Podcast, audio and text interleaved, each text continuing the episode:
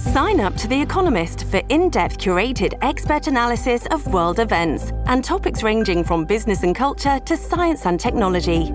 You'll get the weekly digital edition, online only articles, curated newsletters on politics, the markets, science, culture, and China, and full access to The Economist Podcast Plus.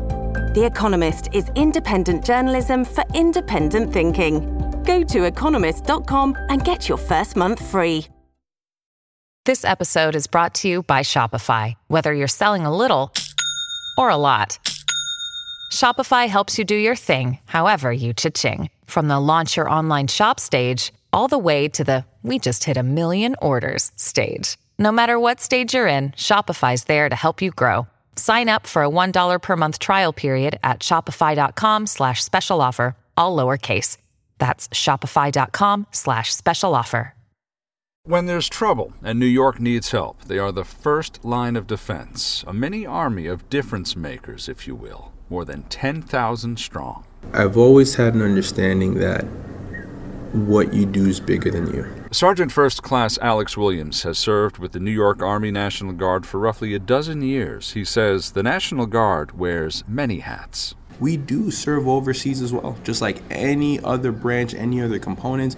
We are fully overseas serving at that particular capacity, and we are here serving at the state capacity. And no, I don't think people um, know us very well. Williams was born in Jamaica. His family came to the United States when he was in the fourth grade. Just as he started school in his new country, terrorists struck on September 11th.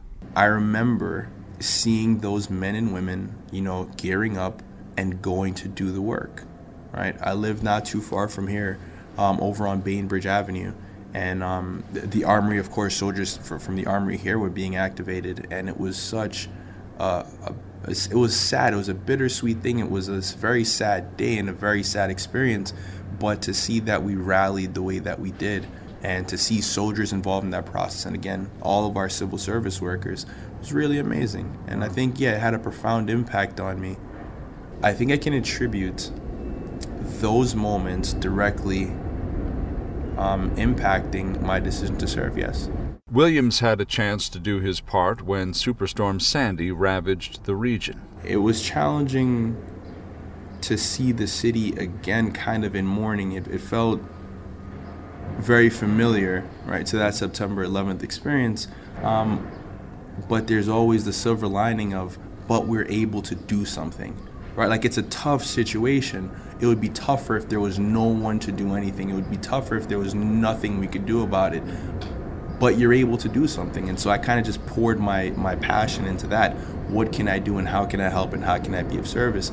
And if at that time it was sweeping the floor, I swept the floor. And if at that time it was transporting water, transporting soldiers, helping with rescue missions, anything that I could do, right, or anything we could have done, we did. And I felt really proud of that.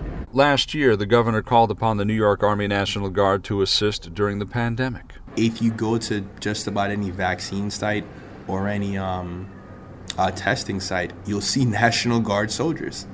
It's extremely, extremely relevant and important to the quality of life that we can have when we're not thinking about it, very unconsciously, but the quality of life that we can that we can have, knowing that in the event that something like this does happen, it doesn't take eight, nine, ten months for us to kind of get the ball rolling.